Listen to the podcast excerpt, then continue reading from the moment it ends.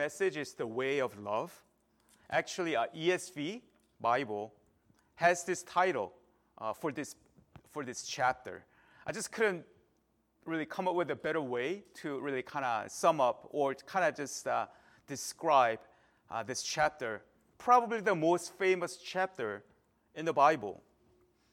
So um, today I'm just gonna be um, gonna mention the general overview of this chapter. Um, and then uh, from next week on, we're kind of kind of more more going to verse by verse, more in details. So Paul uh, ends chapter 12 by saying, "I will show you a still more excellent way." Right before uh, chapter 13 starts, that's what Paul writes. That I will show you still a more excellent way.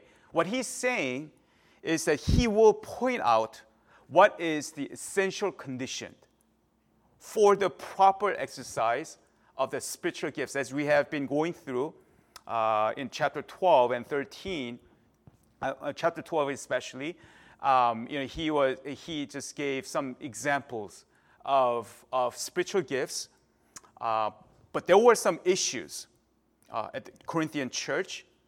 And he's saying before we uh, as we talk about the spiritual gifts this is really the foundation, the love, right? The essential condition to really exercise all these spiritual gifts, right? The proper way to do it is to really have love, right?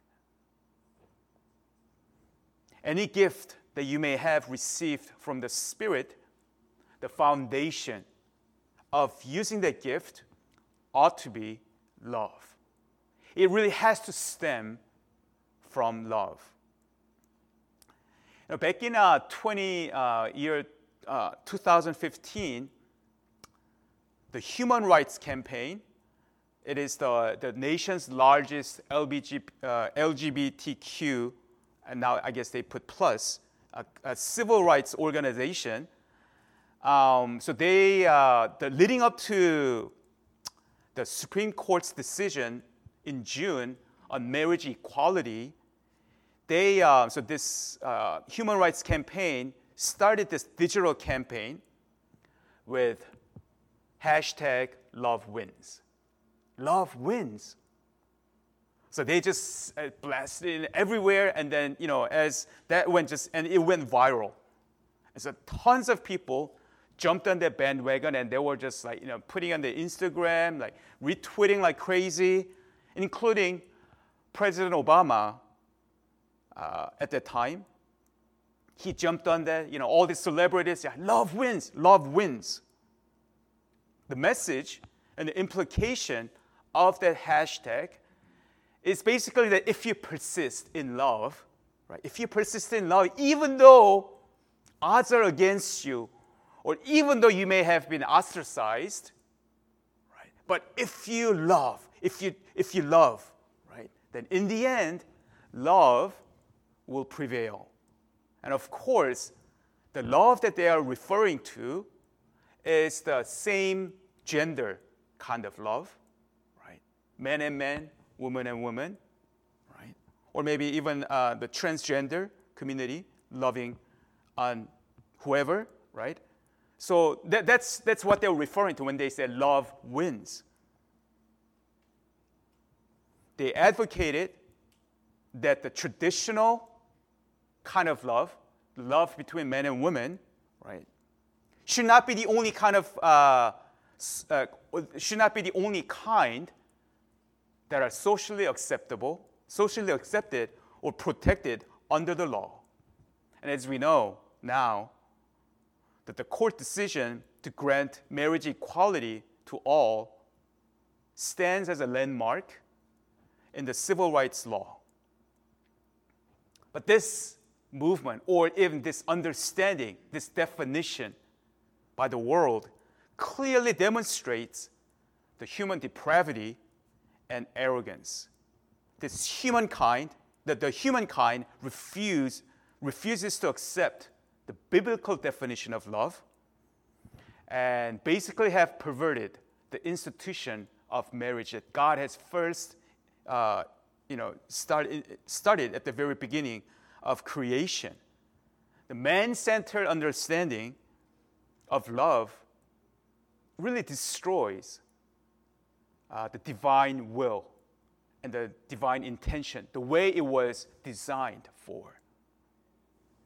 As the saying goes, you know, God created Adam and Eve. God did not create Adam and Steve. Um, this world defines love basically as this strong attraction, like passion that you feel. Or if you have a great chemistry, right? Man, you see things eye to eye, and you know, the, the other person will just finish your own sentence and whatnot. They're like, oh, wow. And they call that love. I've never seen this show, but on TV, uh, there's like a really brief, like in a preview. I don't know if it's still around, but there was this show called Temptation Island. And, and just a brief like preview is basically this like hunks and this like really chisel like looking men and, and women, right? And they just go into this island and they, they somehow kind of feel each other out and see how they're, they're gonna, you know, hook up and and they say, you know, I'm in love. I'm in love because of the attraction or the chemistry or whatever that they feel. Right? And that's the definition of love to this world. But if you go with that, then what is going to stop uh, a 50 year old man in love with a minor, right? Say, I, am in love, right? This 15 year old girl, I mean, we are in love. We truly love each other.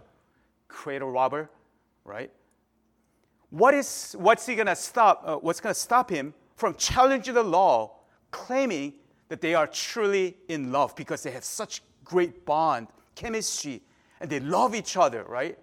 That they should be allowed to get married. What's going to stop them from just challenging the law?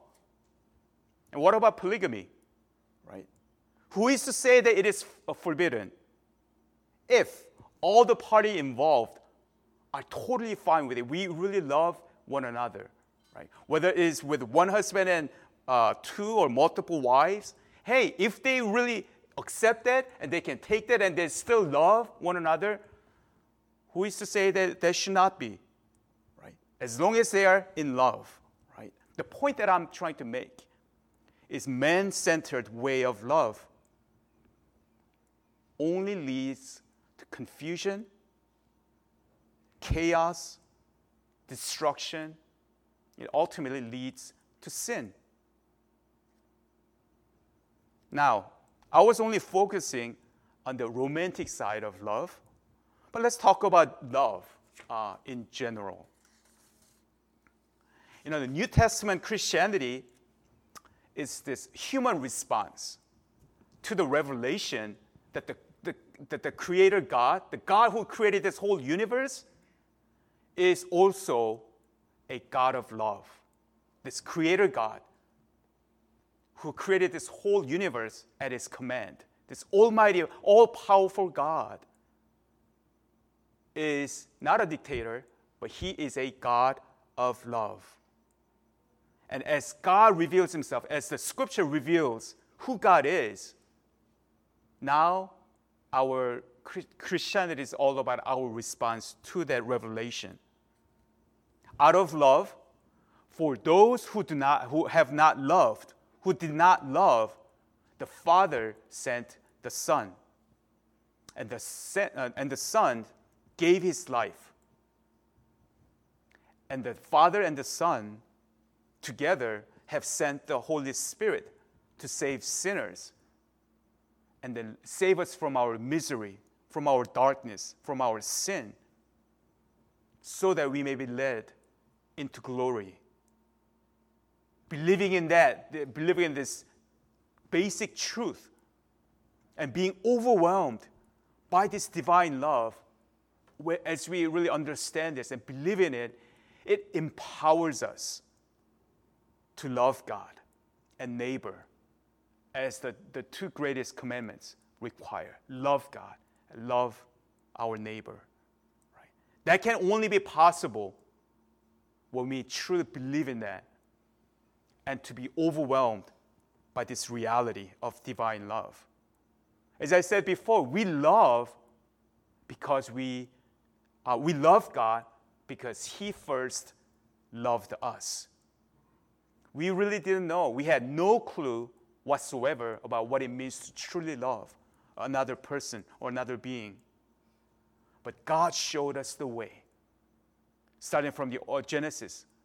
But it just culminated when Christ came in the, in the, in the fleshly form, lived a perfect, obedient life, and gave himself up. Not because he was so helpless, but because it was the will of the Father that he would take up the sin of the world, all of our sins. And he himself became sin, and he offered himself and sacrificed, sacrificed himself for our sake. And he died, even though he had every power within himself to avoid it. He is the Lord of life. He's the author of life. He gives life and he takes away life. And as a person who is in absolute control of life, but he voluntarily laid down his life for our sake, so that we may come to know God, so that we may understand the love of God. See, the measure and test of love to God is a wholehearted uh, obedience.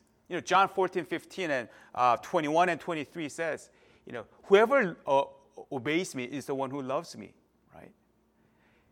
The one, he who loves me has to obey, follow me, right? That is the, that is the, that is the test. It's not with our lips, right? Or even with our singings, whether we raise our hands or whether we just uh, lift up a just eloquent prayer, that is not the, the test or the measure of our love to God. Or if you just feel so warm inside, so fuzzy inside, we feel like we're loving God so much inside. Maybe during a retreat time, or when we are surrounded by other people. That is not the measure of true love to God. It is whether we truly obey God in our daily lives. That is the measure of and the test of love to God. And we love our neighbors by laying down our lives for them. 1 John 3:16, that's what it says. That we are to, because we are, we have, uh, we are loved, given, shown the love, now we ought to now, in turn, turn around and lay down our lives for our brothers. Right? That's what it says. This sacrificial love involves giving, spending, and even self impoverishment, right? Impoverishing ourselves for their well being, for, their, for the sake of other people. When we do that, right? That's what it means to love our neighbor. We all know about the parable of the Good Samaritan, right? The parable tells us, Jesus tells us, that the Samaritan's kindness to a traditional enemy, a, uh, there was a Jew, is the model definition of love. Of how to love or one's, you know, how to love your neighbor. Because, you know, the guy said, hey, no, who is my neighbor, right? And at that time, once again, in their mind, the neighbor, their definition was a fellow Jews the chosen people of God. Those are the only people that I should care about. The rest of them, Gentiles and all those people, Samaritans, oh, right? No way. Their definition of neighbor was their fellow Jewish people. And Jesus comes and completely destroys, shatters their understanding. When the, the priest walked by, they said, aha, there's a guy who is worthy to love this person who is in need half dead. But he walks by on the other side of the road. And the Levite comes along and they say, Surely, I mean, he's the one who's been, you know, who just serves the Lord at all times, night and day, uh, in the temple. Surely he is his, his neighbor. And yet he walks by just like the first person. And, when, and then probably what they have expected was okay, okay, this is about anti clerical story, right? Yeah, because Jesus has been pretty harsh to the, uh, the priests and the Levites and those pe- the religious establishment. So now people were expecting Jesus to say, now a fellow Jew would come along, average Joe, sees the per- another person, fellow Jew, in need, desperate need of care and help. But to everyone's shock, Jesus does not come up with another Jew, but a Samaritan, a traditional enemy. And shockingly, that this Samaritan shows love and care for this Jew who would have despised him, who would have hated him. He's the one who picked him up, took him to the inn, took care of him, giving his own money, spending. And Jesus says, Now go and do likewise because he is your neighbor. That's the kind of love Jesus is talking about. It is a matter of doing things for people out of compassion for them. Whether or not we feel personal affections to, for them, it doesn't really matter. It is by our active love to one another that people, Jesus' Jesus' disciples, will be known. We will be known. We will be recognized by the love that we show to one another, to others. And it is tragic when the world takes a chapter like this and um, divorces it from its true Christian meaning, right? And oh, you know, this is a chapter about love, and so love is kind, love is patient, all these things. But they really completely just takes, takes it out of context as if they can love like this. This is what love is like on a human level. The non Christian cannot really experience this kind of love because it takes the indwelling of the Spirit and the empowering of the Spirit for anyone to display the kind of character, characteristic that is uh, mentioned here in, in our daily lives. I mean, how can any one of us possibly love like this? The way it's call, uh, calling for. Humanly speaking, it is impossible. It is only when, once again, in the whole context, in this First Corinthians, in this context, it's when there is the Holy Spirit who indwells us, and only the, those who are born again, those who truly just received Christ, those who are saved, are the only ones who have the Holy Spirit inside. And only these, those are the ones that are enabled to love like this. And keep in mind that Paul is still dealing with the, the, the question of, of spiritual gifts. Here he is emphasizing the gifts without love are nothing. As he says in verse 1 through 3 If I speak in the tongues of men and of angels, but have not love, I am a noisy gong or a clanging cymbal. And if I have prophetic uh, powers and understand all mysteries and all knowledge, and if I have all faith so as to remove mountains, but have not love, I am nothing. If I give away all I have, and if I de- deliver up my body to be burned, but have not love, I gain nothing. What a radical teaching. As Corinthians were arguing over you know, which gifts are better. Say, oh, no, my gift is better than yours. No, no, no, my gift is better than yours. Right? As they're arguing over, and therefore arguing who should have a more prominent, prominent standing in the church. Because my gift is better than yours, I should have a more you know, important role. I am more important. I'm better than you. Right? As they were arguing over, Paul tells them that all these debates are absurd it is absurd. Without love, whatever the gifts that you may flaunt, they are nothing. You are nothing without love. The very spiritual gifts that were supposed to build the church We're doing more harm than good. And Paul says this is nonsense. As sensational and spectacular as the miraculous gifts may be, without love, they don't really amount to anything. Whenever the church strives for miraculous experiences, rather than focusing on Christian love, there will be division and there will be confusion. Even the incredible gifts are empty apart from love. Tongues, apart from love, become mere noise, like a clanging of a cymbal, like, you know, uh, like a drum. Uh, we don't have that anymore, but, you know, there, there, oh, there's some cymbals and things, the gongs. And have you guys just heard that when you boom? And then it's like so loud, right? It's just noise. That's what it is like if you just speak in tongues and yet if you have no love. Right? What good is prophetic word? What, it, what good is uh, prophetic powers and knowing all mysteries if there is no love? Right? Or you may be the most eloquent or the most gifted preacher in the whole world, but without love, your preaching is noise. Praying without love is a hollow speech. You may serve you may sacrifice like no other, but without love, you gain nothing. Like zero, nada.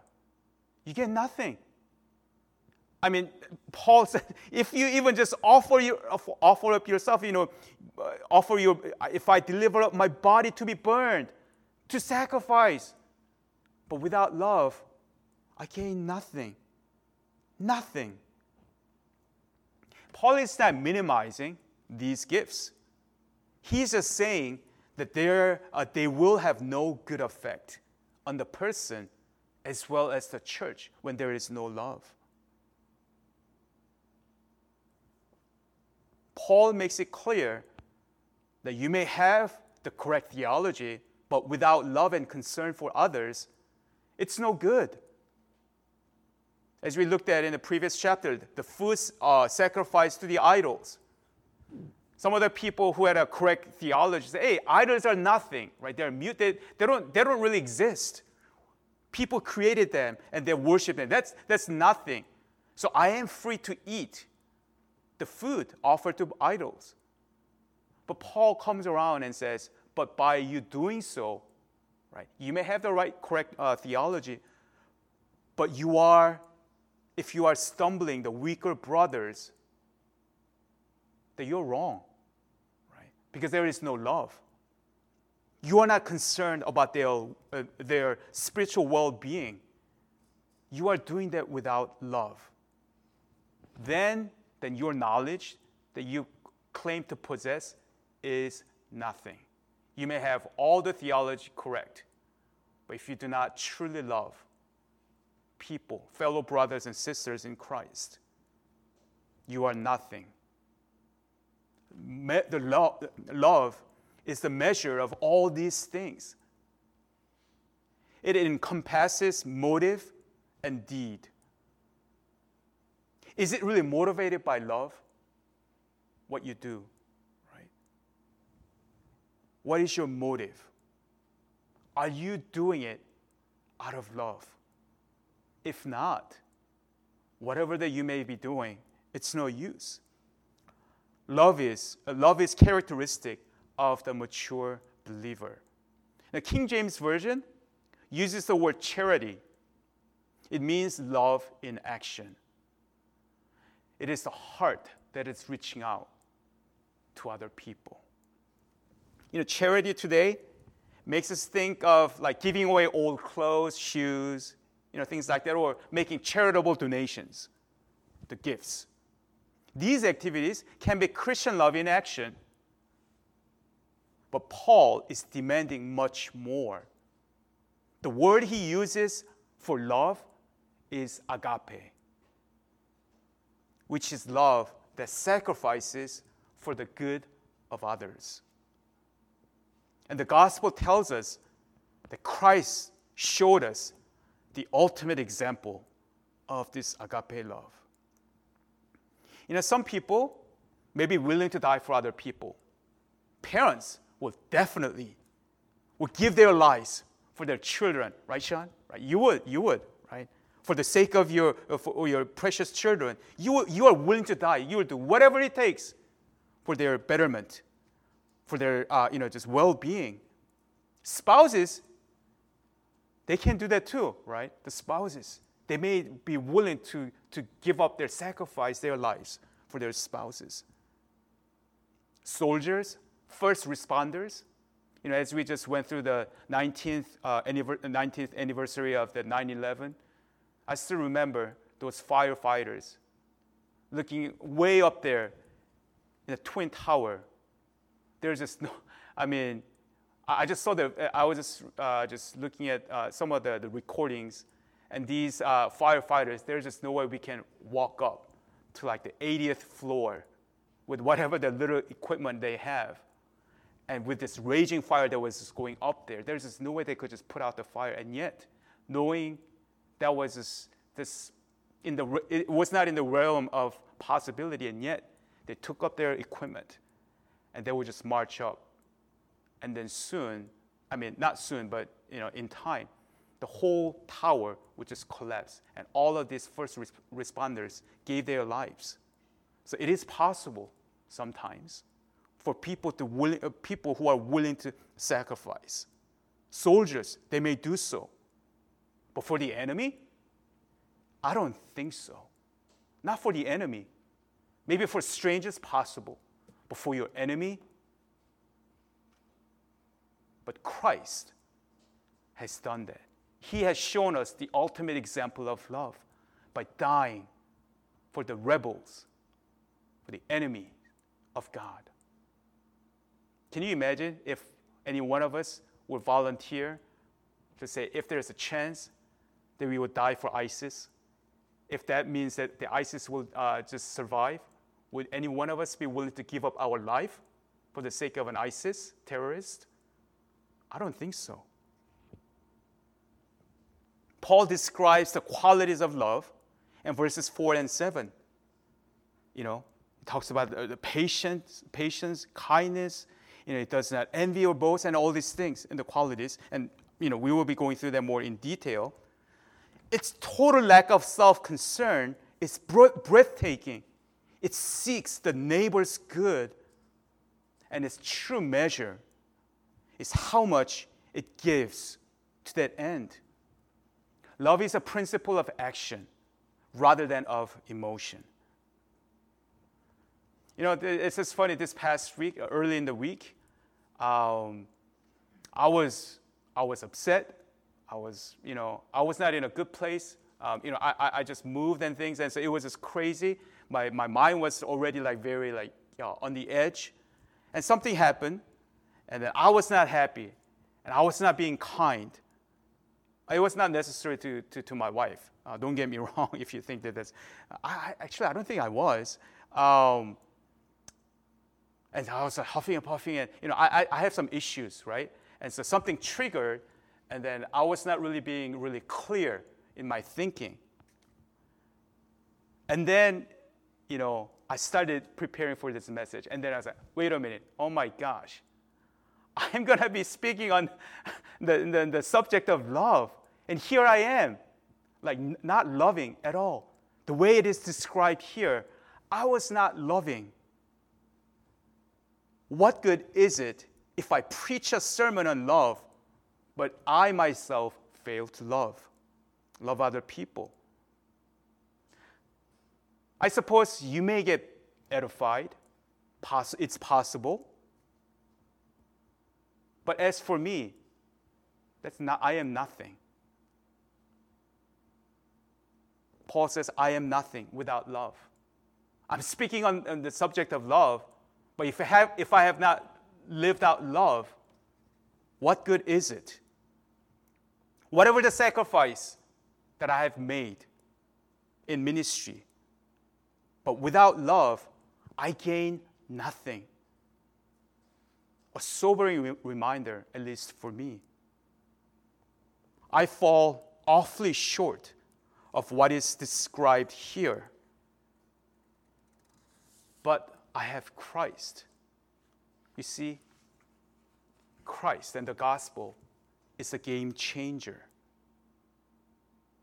You know, in verse 4 it says, Love is patient and love is kind, know, love does not. And if I replace this with like me, if I put my name in there, Woojin is patient, kind, Woojin does not envy or boast.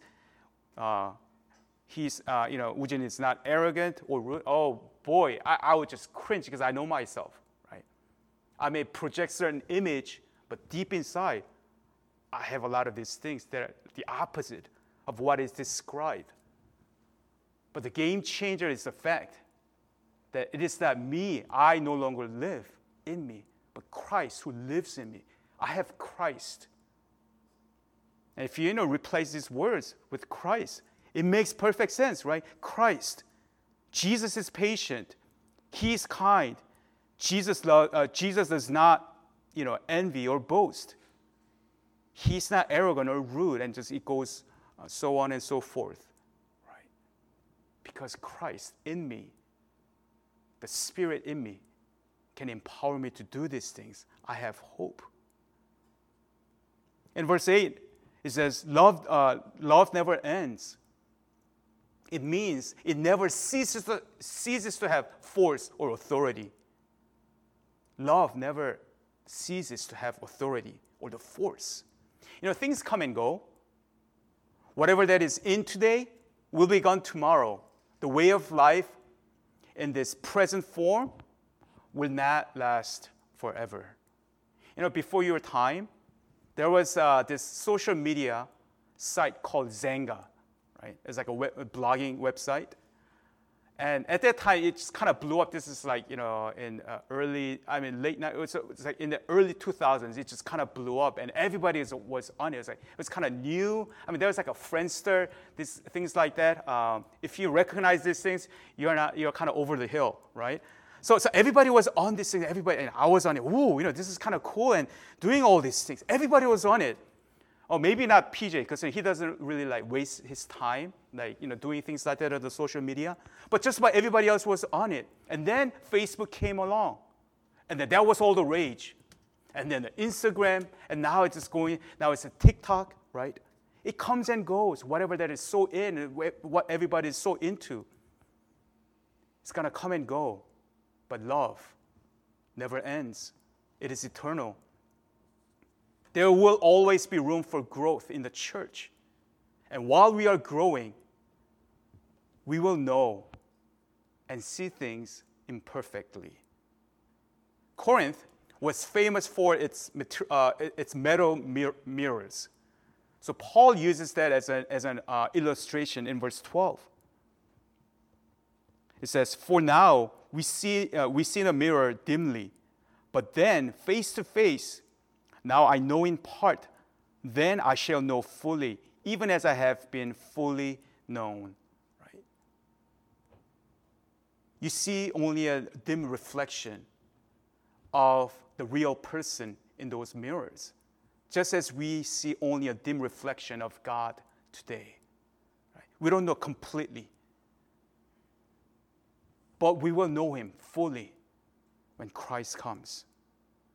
And what an encouragement that would be. In this year of pandemic and the social, uh, social unrest, you know, the Christians are divided. Some, some well-meaning Christians say, you know, open up the church completely. You know, the pandemic should not get in the way of worshiping God fully and freely, right? Other, other Christians say, God commanded us to love our neighbors. Is it a loving thing to do if we contribute to spreading the virus, endangering the vulnerable? We may say, yeah, I mean, I'm healthy, so I'm okay. But what about the people that we may, you know, accidentally just spread a germ to? Some say, some Christians say, hey, vote for Trump. He's pro life. And the Supreme Court is the last defense against the, the onslaught, onslaught of uh, liberal agenda the issue of abortion, it trumps everything. No pun intended, right? And other Christians say, never Trump, right? Enough with his disparaging, you know, shenanigans, right? He just has to go. People are divided. Christians are divided. Genuine, well meaning Christians are divided. In all these things, there are arguments to be made on both sides. And the Christians are split over these issues and more. And sometimes it leads to heated, uh, not even discussion, like arguments, right? People are digging in their heels, and the polarization deepens. We don't know fully, we only know in part. We don't know precisely what God calls us to do in every situation because we only know in part. That's why there are disagreements. If there was so clearly, like explicitly, like stated, there is no room for any of, any of this. But in all these areas, we only know in part. It takes humility for us to say, we hear the other side, right? Hear them out. But still, look through everything in light of the scripture in the way we, the best uh, as we know how. But what this passage reminds us is love must be the foundation of all we do, even in the way we relate to other people, even with people who we may disagree with. with. Love has to be at the very core. Faith, hope, love, these three abide forever. But the greatest, greatest of these is love. He's talking about the primacy of love. So, you know, as we go through this, um, you know, next few weeks on understanding, expounding on this chapter, may we not simply just walk away with this head knowledge, cognitive understanding or agreement, nodding our head, and yet turning around and still engaging in things that are not loving, contrary to what this chapter uh, advocates. May we really just turn to the Lord and understanding all that we do, it has to come from our heart that loves God and love other people. Let's pray.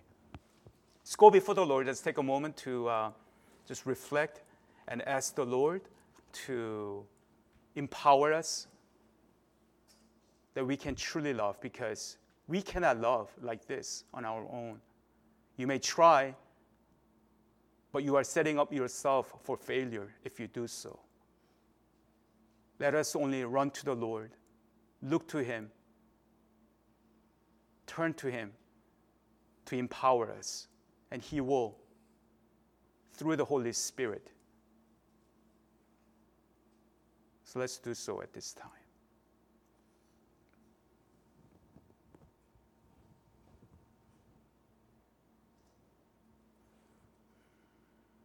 God of righteousness and justice and yet you are a God of love. That you love, you have loved us. You have never stopped loving us. That from the beginning, that you have loved us. Even before we were born, you have chosen us. And you, it pleased you to reveal yourself to us when we were blind And Father, thank you for loving us. Remind us time and again that we are your beloved. So often, this world tells us other things about love that confuse us. But Lord, in all things, help us to look at every situation in the backdrop of the cross that the Son of God hung on the cross out of his free choice. For the sake of these people, unworthy people like us. Help us to go have a deeper understanding. May that be the bedrock of our daily lives. The Calvary love because you first loved us. Now it is only fitting, now it's only right for us to love. Love you and love our neighbor. Lord, it is so um, still a challenge because we are still selfish, mired in sins in many ways. But make it clear to us, remind us. Remind us of the reality of the gospel each and every moment so that by the Spirit of God, that we will be empowered to love. That is the only way. So help us. Have mercy on us. Because apart from you, we are nothing. And all that we try to do is nothing without love. So fill our hearts with love for you and love for neighbor. Lord, we confess that in many ways, because we have many of us have grown up in the church, we think we know a lot of things. And we do a lot of things. But we confess that we do things in like autopilot mode without thinking twice about it, without any concern and true love for the people, for the church. We just do it out of habit, out of sense of obligation. But Lord, may your love compel us to love. May be our true motivation beyond uh, just behind all these. And we do, Lord, lift up the people among us, brothers and sisters in Christ who are in need, people who need our prayers. Pray for those who are sick. Pray, pray that you would um, bring healing touch upon them. We pray for those who are mourning. We pray for your presence in their midst. We pray for those people who are looking for jobs, that you would open doors for them. Pray for those people who are really tired. May, may you renew their strength. And whatever else the need may be, Lord, you would um, encourage them, strengthen them, and use each and every one of us to be a channel of blessing to people around us, God. And we thank you. Pray all these things in Jesus' name. Amen.